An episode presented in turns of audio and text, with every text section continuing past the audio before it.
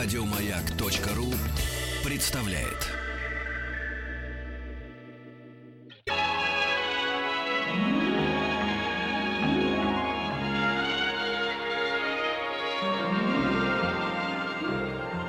Уральские самоцветы.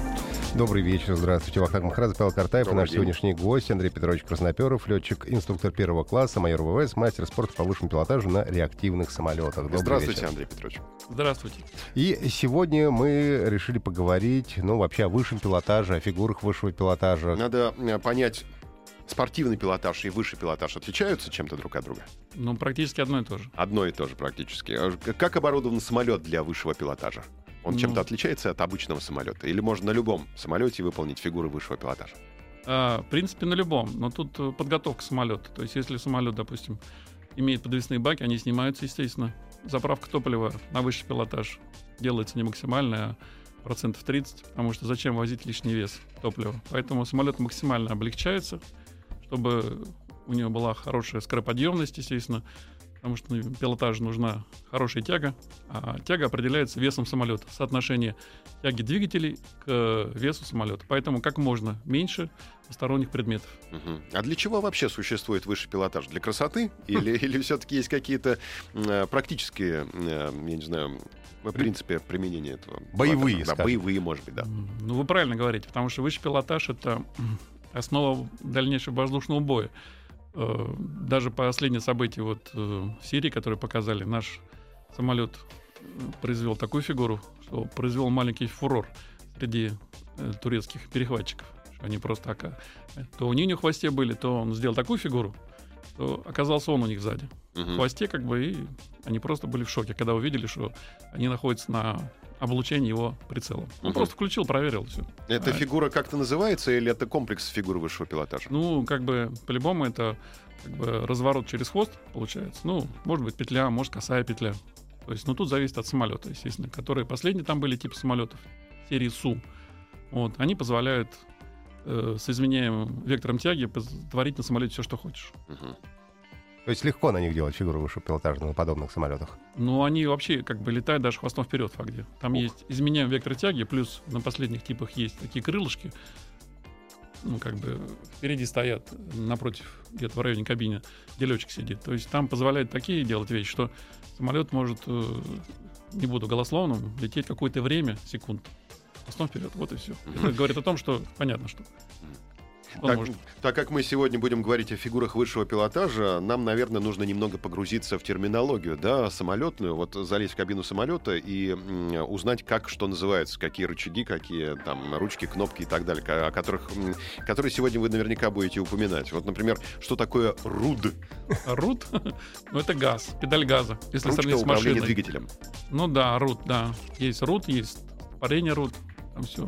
Есть ручка управления от себя на себя, влево-вправо, Мгм. и педали. Ну, Вот. педали не, не такие, как на машине, педаль тормоза. газ, тормоз. а- да, нет, другие чуть-чуть. Управляешь рулем направления. Это то, что на хвосте на вертикальном оперении стоит, да? М, Да, это фактически нет. Вертикально, да. Это руль направления, влево-вправо, то есть, Мгм. грубо говоря. То есть если я хочу самолет, э, чтобы пошел влево, мне нужно на педаль, на какую, налево, направо нажать? Ну вот тут влево тоже можно и ручкой влево дать, можно и педалью. Педаль — это скольжение. Мгм. То есть э, даже есть специальный комбинированный способ. То есть можно и ручку в одну сторону, педаль в другую. Таком сам- самолет переходит на траекторию так называемого скольжения. То есть чтобы потерять быстро высоту. Такое так- применяется при посадке, при боковом ветре сильном. Но все это, говорю, используется э, в повседневной жизни летчиков. То есть высший пилотаж это не просто так покатался и все. Это отражается на, э, как сказать, способности летчика в экстремальных условиях э, быть уверенным и не пасовать перед трудностями. То есть Может- Любой? Да. А можно сказать, что педали, они дополняют как бы вот джойстик, основную, основную ручку, да? Или нет? Но вы сейчас говорите как дилетант. Конечно, дополняет. конечно. Нет. Ну, потому что большинство наших слушателей дилетантов, они же должны понимать, Ну, разумеется. я просто хочу сказать то, что э, педали это да, это дополняет, да. Основное управление это ручка э, управления, которая стоит у летчика как бы впереди. То есть он ей управляет полностью. Потому что были случаи у нас в моей практике, ну, не секрет, что на самолете стоят такие моменты стопорения, э, как сказать, стояночные, то есть чтобы самолет стоял, и у него рули во время ветра не отклонялись когда на парковке. И были случаи, когда технари, ну, техники, по-нашему сказать, забывали снять струбцины. да, струбцины забыли снять.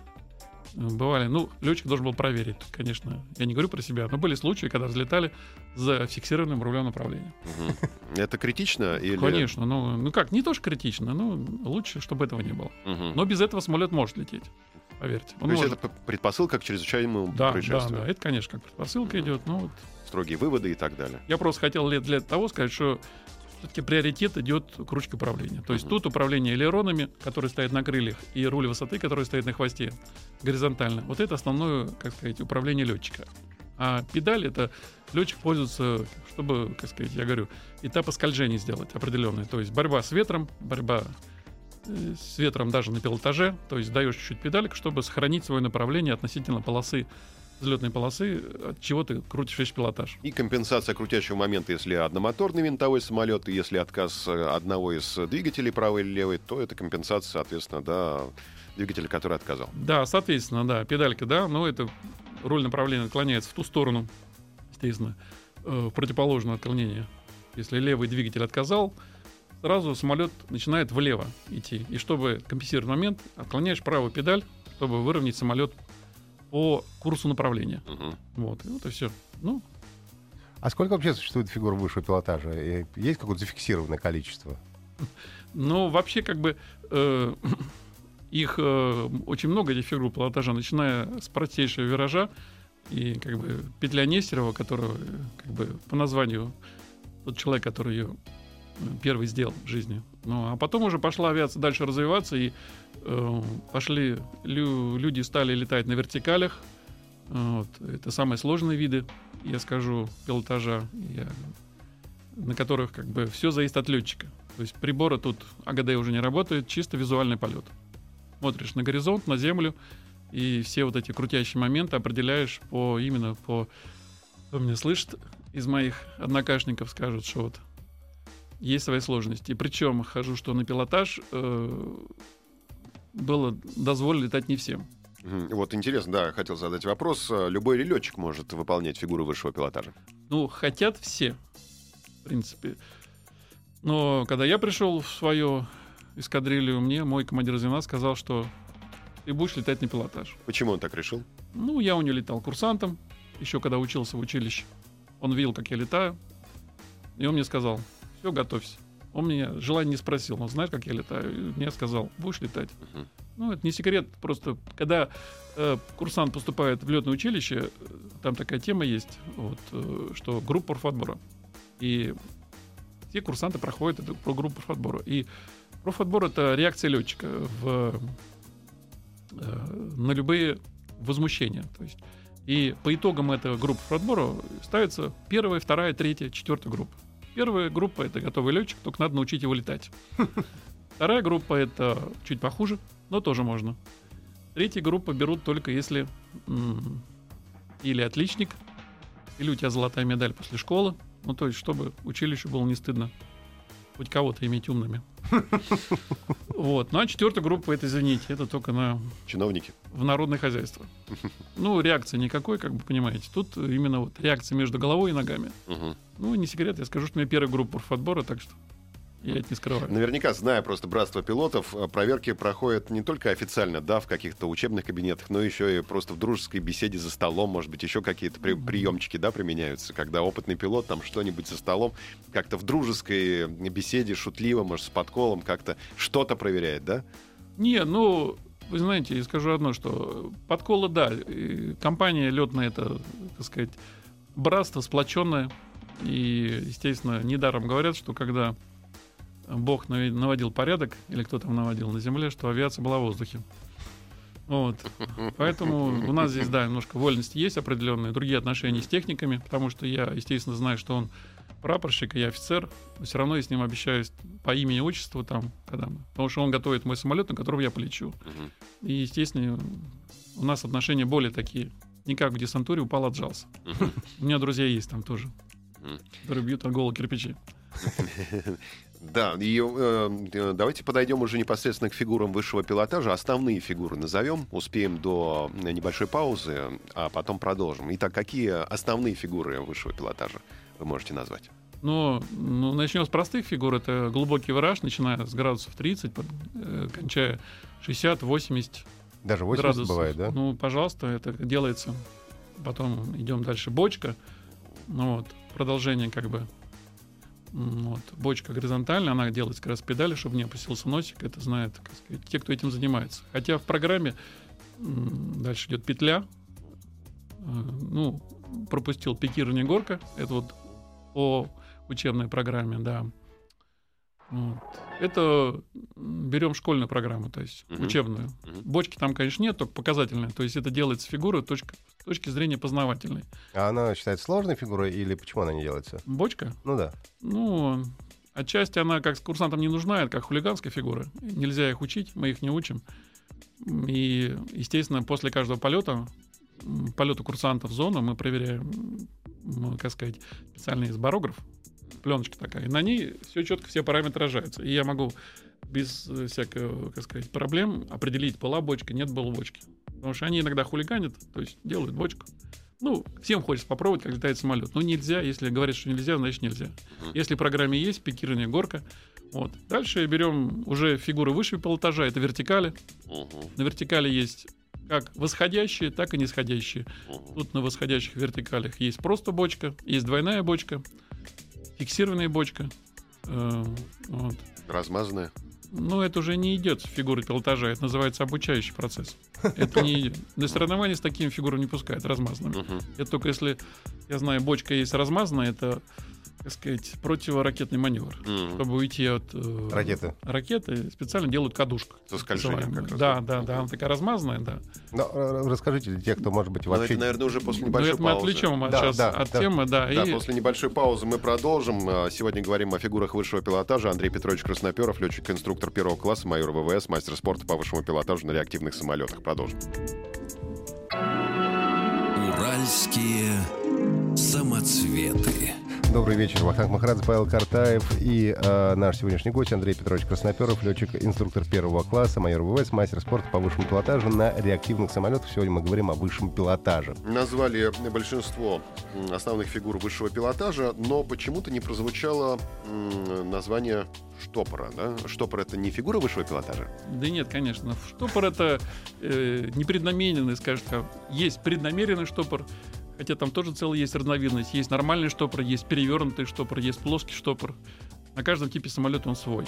Вот. Но курсантам, естественно, их показываем, этот штопор, чтобы они его не боялись. Потому что, сами понимаете, самолет, когда теряет скорость, он что делает? Он сваливает штопор. Нет.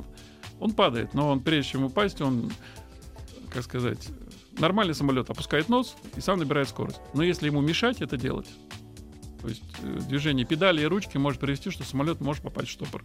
И вот э, именно способность курсанта или летчика вывести из штопора, чтобы не пугаться этого, что это нормальная фигура, всем показываю на первоначальном обучении. То есть первый год обучения штопор это с 4000 делаем один виточек. И все, вывели, и все. Тем более, мы на этот э, маневр мы летаем фактически ну, раз в месяц. Такая зона называется. Простейшая. То есть это не фигура пилотажа. И ни один нормальный человек, занимаясь спортом, не будет показывать на соревнованиях штопор. То есть скажет, что ты вообще показываешь. Ага. Ну да. А колокол? Или, или там кобра? Такие фигуры э, Ну, это фигуры, это другие чуть фигуры. Э, Как вам объяснить? Это фигуры м, немножко другое, у них э, разновидности. Э, Есть фигуры выше пилотажа. Э, Сам пилотаж, объясняю, сидят судьи, допустим, э, как вот о объяснить? спортивном Да. пилотаже мы говорим. да? Спортивный пилотаж, да. Они сидят, э, допустим, по центру полосы, на удалении метров ну, 300-400, чтобы им голову особо высоко не задирать. С биноклями? Ну, это как захотят. В принципе, все видно. Потому что самолет, он летит в пределах вот от э, 400 метров до 2000 метров в этом промежутке, и отлично видно все ошибки летчика. Вот.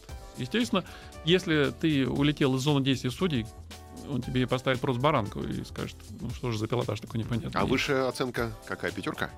Там нет пятерки, там каждый... В том-то и суть соревнований, что э, судья, их там человек 10, они не знают, кто летит. Они знают только номер. И ставят, э, как правило, этому номеру свою оценку. Потому что судьи, как правило, если будут знать, кто летит, естественно, у кого-то будет предвзятое отношение, у кого-то непредвзятое, они этого не знают. И все идет в темную. То есть именно тут проверяется мастерство летчика. А что, разве нельзя сказать по, э, не знаю, манере управления самолетом, кто летит? Э, Нет какой-то индивидуальной манеры, если, например, знаешь человека? Или Нет, ну это может сделать? определить специалист, который знает, как кто летает, да. Но в принципе, я еще раз повторюсь, что в том-то и задача соревнований, чтобы не знать, кто летит за штурвалом. Вот. И бывают такие, как сказать, юнцы, которые приходят первый раз и показывают такие способности. То есть, ну, рожденный летчик. Он эти э, вертикали крутит там четко все, без э, всяких э, сносов, без всяких недоворотов. То есть тут четко смотрится все. Фиксация, именно углы 90 градусов, если восходящая вертикально. Если нисходящая, ввод, вывод, чтобы, опять же, перегрузку не превысить. Перегрузка. Как с, э, с земли можно определить, какую перегрузку испытывает летчик? А с земли не определите, есть пленочка. А, потом просто можно расшифровать. Конечно. Есть лампочка сигнальная, которая вот красненько горит. Она загорается в кабине самолета при перегрузке, превышающей 8 единиц, допустим. И все. То есть, если загорелось, все, А нельзя превышать, да? естественно, нельзя. Ты смотришь на прибор, который перед тобой, и м, одет в, ты в противоперегрузочный костюм, который тебе позволяет эту перегрузку хорошо переносить. Вот. И, естественно, ты э, не под- делаешь и, как сказать, э, такую перегрузку, которая позволяет именно, чтобы, как вам объяснить, даже та же петля Нестерова, то есть в своем учебном варианте, она э, не петля, она как яйцо получается, овальная. Мгм. Понимаете? А, овал в какую сторону? Наверх, получается? Вверх, вверх, да. Вверх То есть овал. фактически, э, которые в боевых частях, они делают их, они просто делают как яйцо.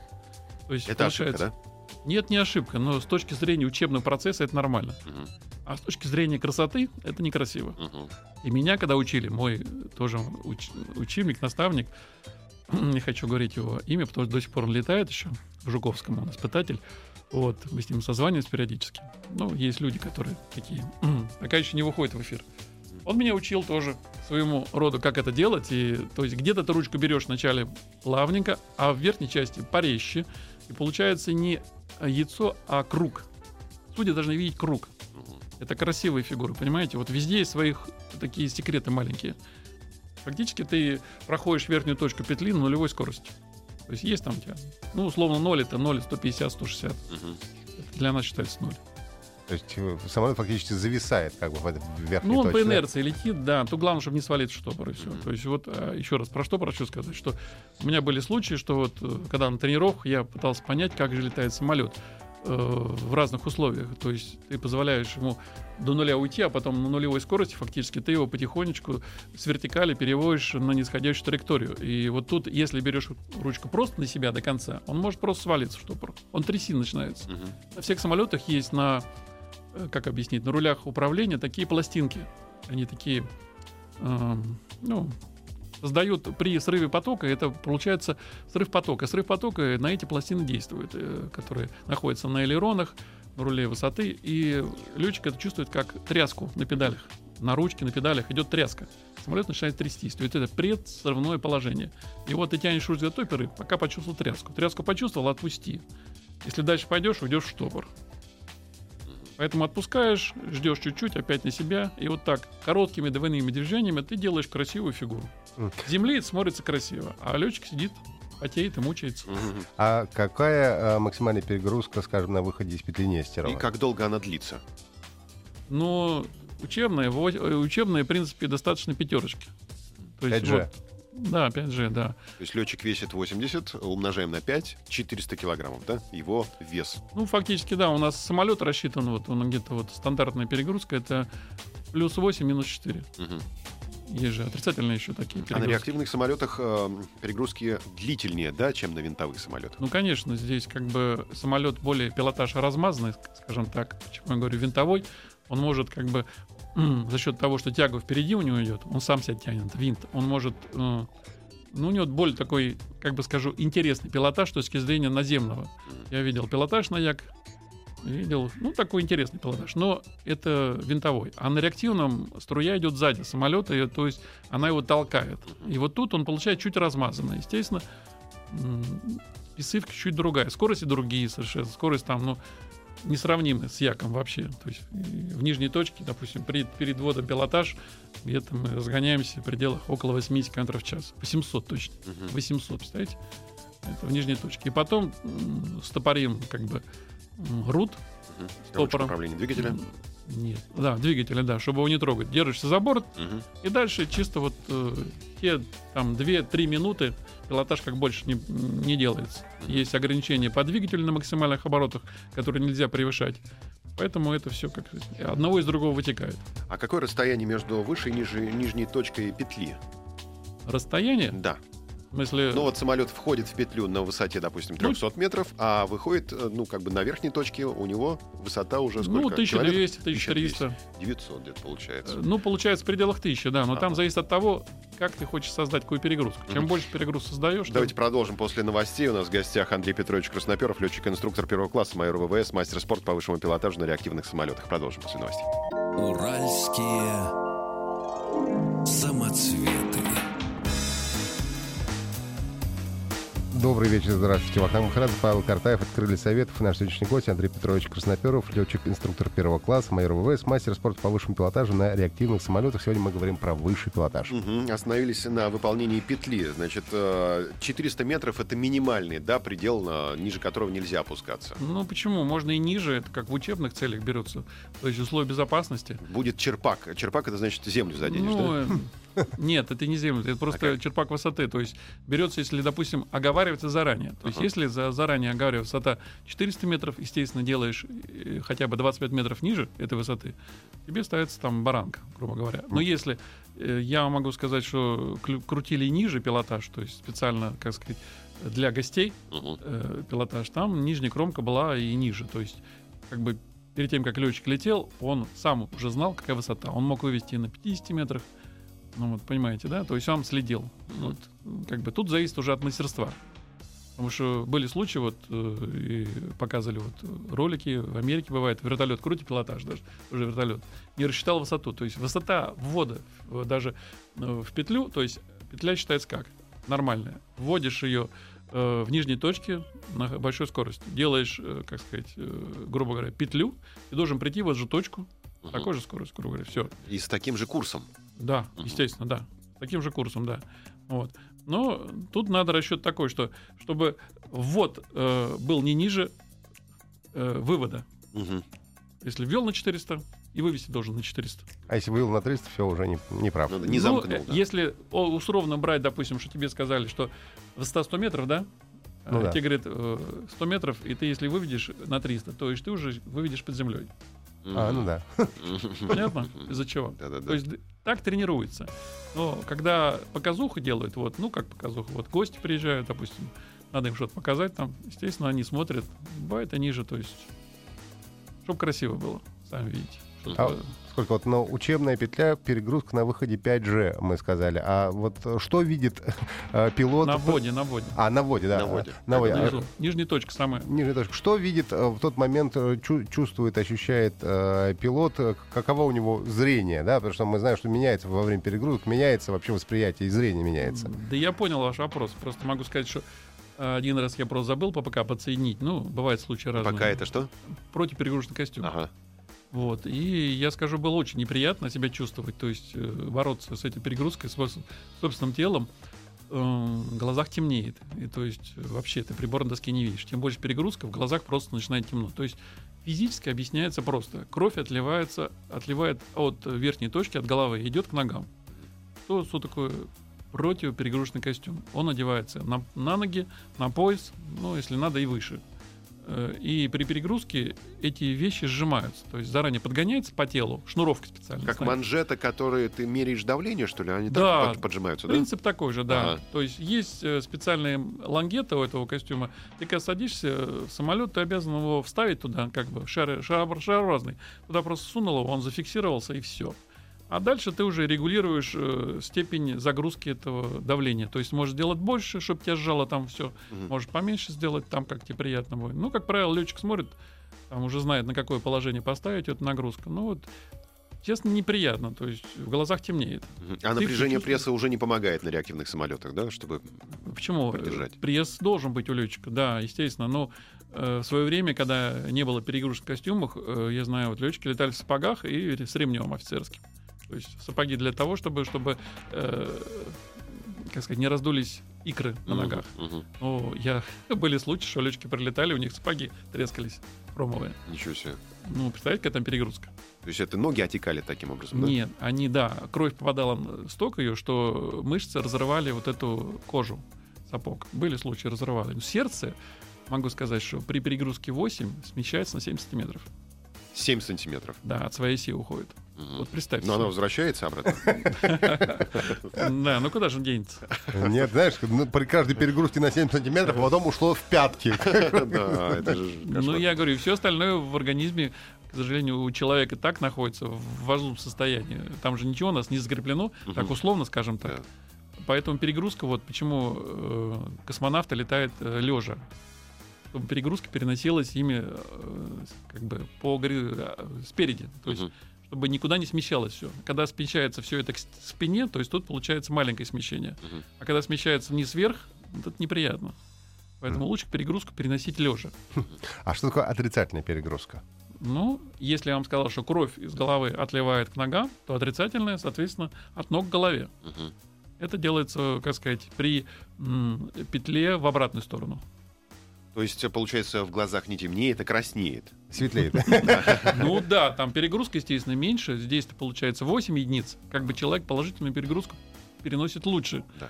э, К ней более доступен. А к отрицательной это когда у вас все, что у вас находится, чем вы, как, скажем так, сегодня поели, у вас все это идет наружу. М, То есть это- лучше, лучше перед пилотажем не есть ничего, да? Нет, А а за лучше- сколько обычно прием пищи производится? Ну, у нас в авиации есть завтрак, там потом указания предполетные. Как правило, пилотаж происходит а, в утренние часы, потому что воздух такой, как масло.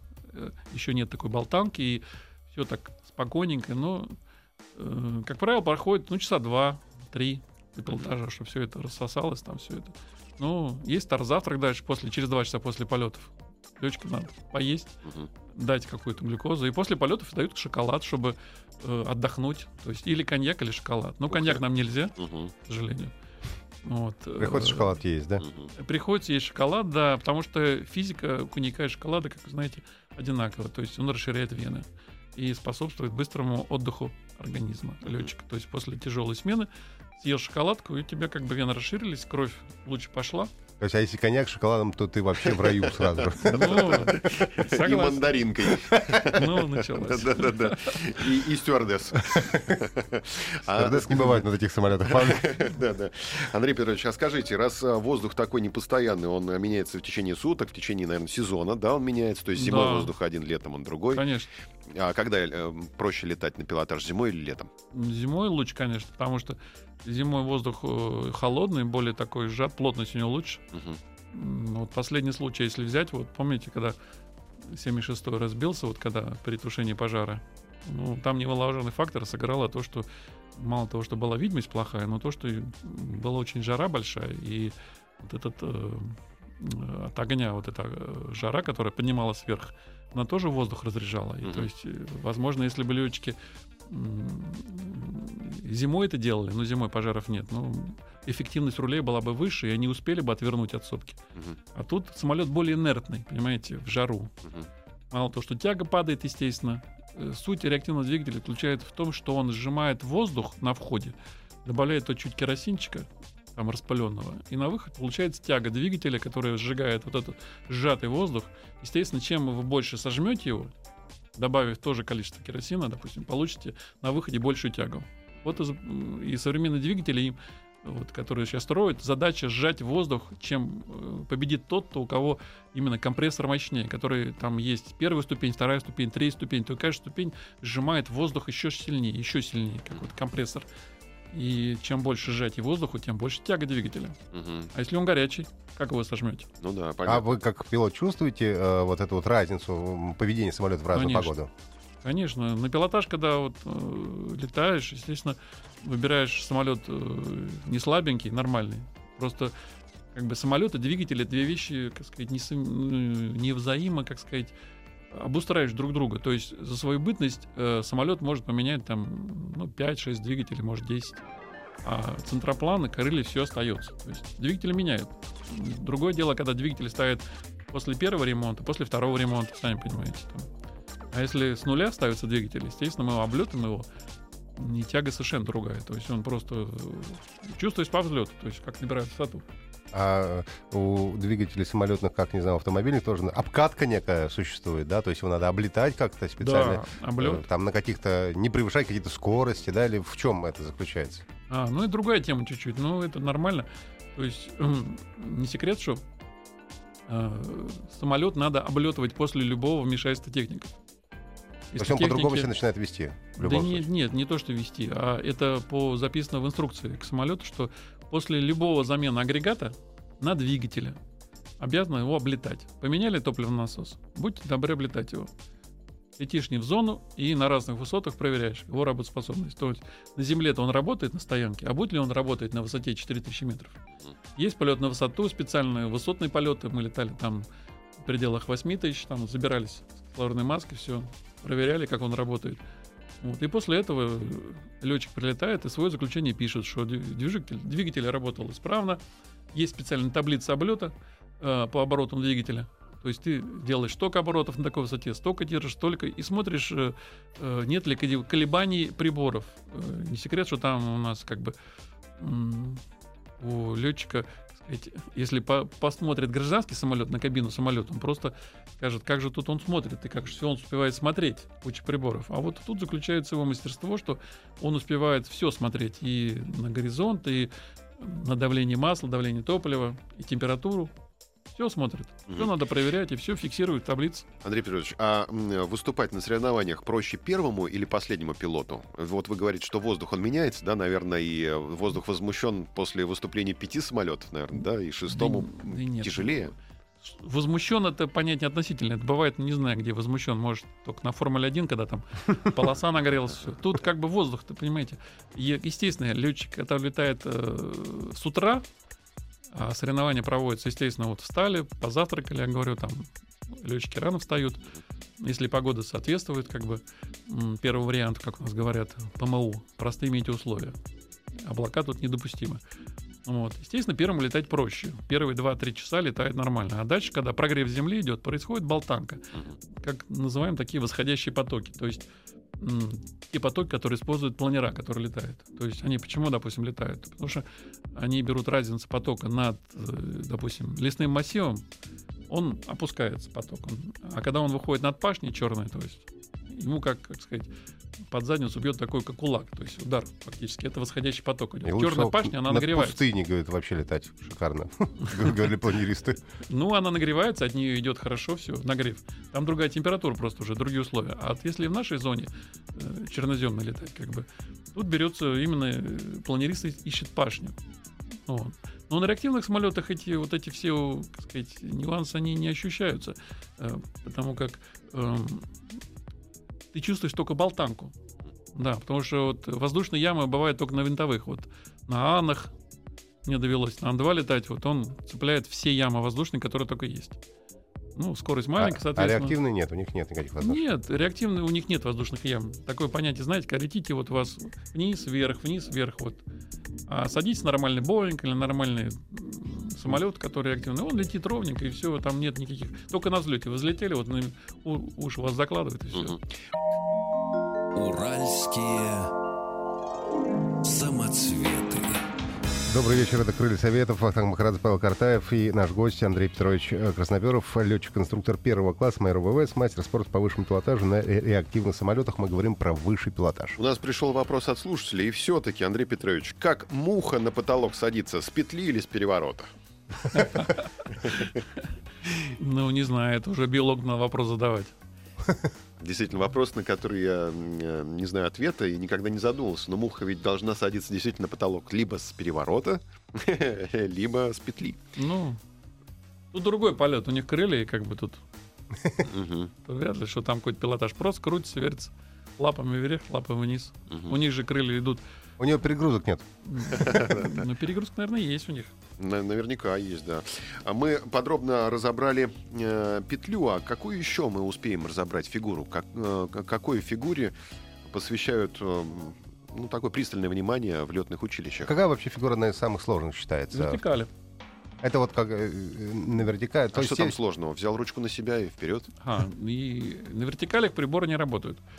Как бы у нас рассчитаны приборы до определенных углов. И то есть вертикали считается самой сложной фигурой пилотажа. То есть Когда выходишь на вертикаль, ты вертикаль смотришь по горизонту, то есть по ПВД. Смотришь на крыло и делаешь 90 градусов по горизонту.